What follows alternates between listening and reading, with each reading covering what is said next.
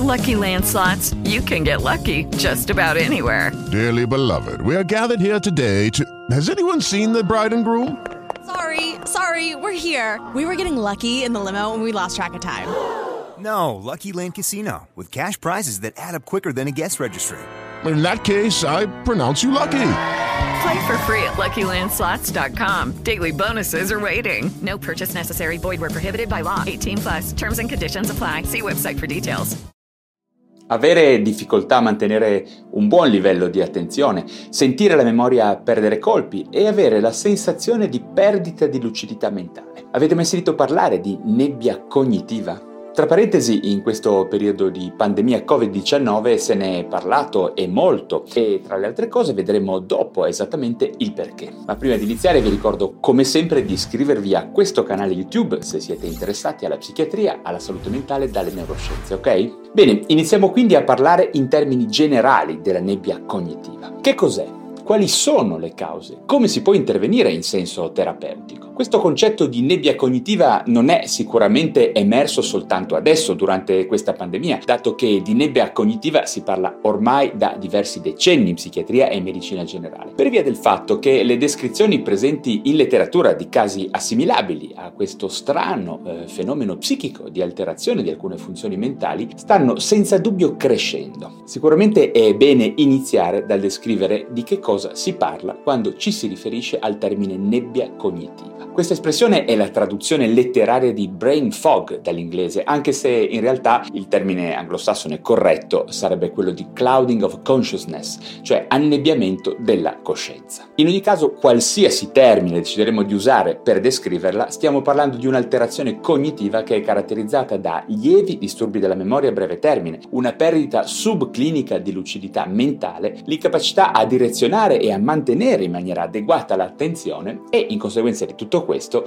di una certa difficoltà a portare a termine lavori e compiti che erano svolti agevolmente prima del presentarsi di questo fenomeno. Al momento non è possibile dire che la nebbia cognitiva sia una condizione clinica a sé stante, non è infatti una malattia di per sé, ma è piuttosto un quadro sintomatologico complesso e spesso sfumato e difficile da descrivere e da diagnosticare che emerge in conseguenza di altri disturbi che non sempre riguardano direttamente il sistema nervoso centrale o perlomeno non in prima battuta. Quando si sente una persona affetta da questa nebbia mentale parlare del suo disagio, probabilmente la parola più usata è fatica. Fatica a fare cose che prima erano normali, fatica a ricordare cose banali, fatica a leggere, a guardare film o ascoltare musica, perché si perde il filo. In poche parole, la nostra memoria di lavoro non riesce a stare dietro al compito che stiamo portando avanti. E spesso questi sintomi sono accompagnati da altre spiacevoli sensazioni soggettive, patologiche, come la depersonalizzazione e la derealizzazione. E se non sapete cosa sono, vi invito ad andare a vedere un altro mio video che vi segnalo poi qui in qualche parte nei video suggeriti. Ma in ogni caso, continuando con il tema di oggi, vediamo che la brain fog, la nebbia cognitiva,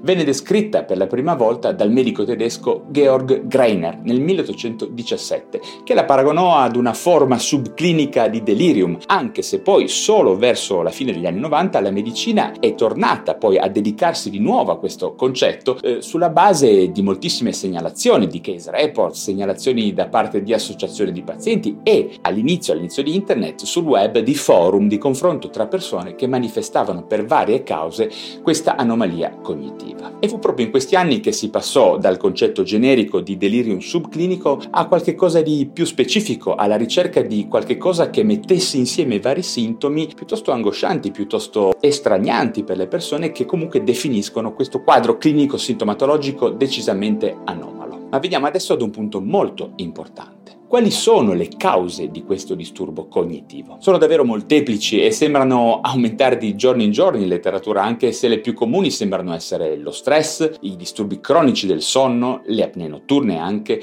eh, alcuni disturbi ormonali, disordini dietetici, molti, moltissimi trattamenti farmacologici, molti farmaci sono quindi associati a questo disagio, tra cui alcuni chemioterapici, alcuni antidepressivi, antistaminici, alcune benzodiazepine e anche molti altri. Ma anche e soprattutto molte sostanze d'abuso come l'alcol, l'eroina, la cocaina e anche l'ashish che molti ritengono a torto una sostanza completamente sicura. Poi abbiamo anche altri disturbi medico-generali come l'anemia cronica, il diabete, la sindrome di Alzheimer, alcune forme depressive, poi alcune cefalee, l'ipotiroidismo, disturbi autoimmuni e anche la disidratazione cronica. Infine, per ricollegarci a quello che dicevamo all'inizio, vediamo che anche l'infezione sintomatica, ma forse anche la sintomatica da SARS-CoV-2, la Covid-19 tanto per intenderci, la pandemia in corso in questi, in questi mesi, inizia ad avere molte segnalazioni rispetto al fatto di essere collegata all'insorgenza di nebbia cognitiva, all'inizio dell'infezione ma anche poi forse qualche tempo dopo. Ma alla luce di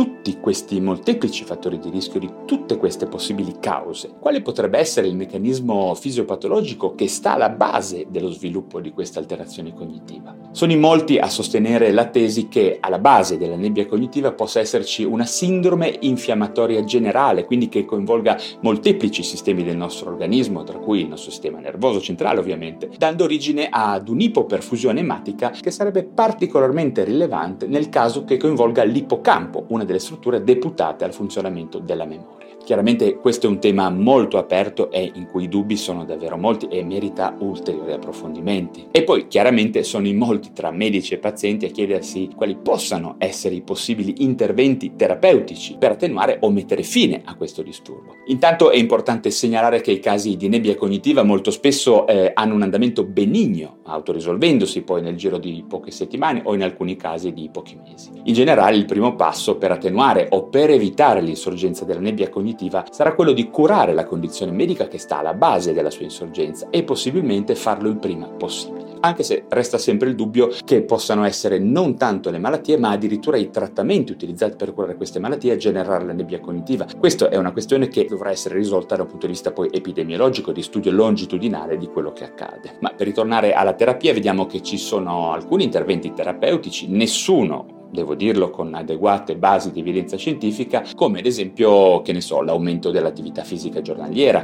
il curare l'igiene del sonno e correggere i disturbi del sonno, l'evitare le sostanze d'abuso, inclusi alcol e caffè, puoi provare anche ad apportare modifiche dietetiche come aumentare i vegetali, la frutta, favorire proteine del pesce e di conseguenza aumentare in qualche maniera i livelli di omega 3, 6 e 9. È infine controverso se possono giovare o meno alcuni farmaci e nutraceutici utilizzati ad esempio per il trattamento delle demenze, anche se il razionale teorico potrebbe esserci. Insomma, come vedete quello della nebbia cognitiva è un tema attuale, frequente e in cui la medicina deve attuare senz'altro studi approfonditi, ma che sicuramente fornirà molti spunti futuri di riflessione per tutta la comunità scientifica, ok? Bene, anche per oggi ho finito, ma spero che vi facciate sentire con domande, precisazioni o opinioni giù in descrizione descrizione ovviamente. Prima di salutarvi, se vi sono stato utile, vi invito a darmi un like e iscrivervi subito a questo mio canale YouTube o al mio podcast Lo Psiconauta, a seconda del canale digitale da dove mi state ascoltando. Ricordatevi anche del mio blog valeriarosso.com a cui tengo tantissimo, come ormai tutti sapete,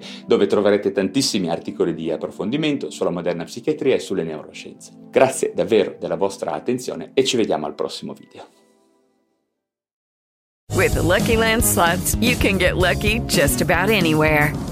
This is your captain speaking. Uh, we've got clear runway and the weather's fine, but we're just going to circle up here a while and uh, get lucky. No, no, nothing like that. It's just these cash prizes add up quick. So I suggest you sit back, keep your tray table upright, and start getting lucky. Play for free at LuckyLandSlots.com. Are you feeling lucky? No purchase necessary. Void where prohibited by law. 18 plus terms and conditions apply. See website for details.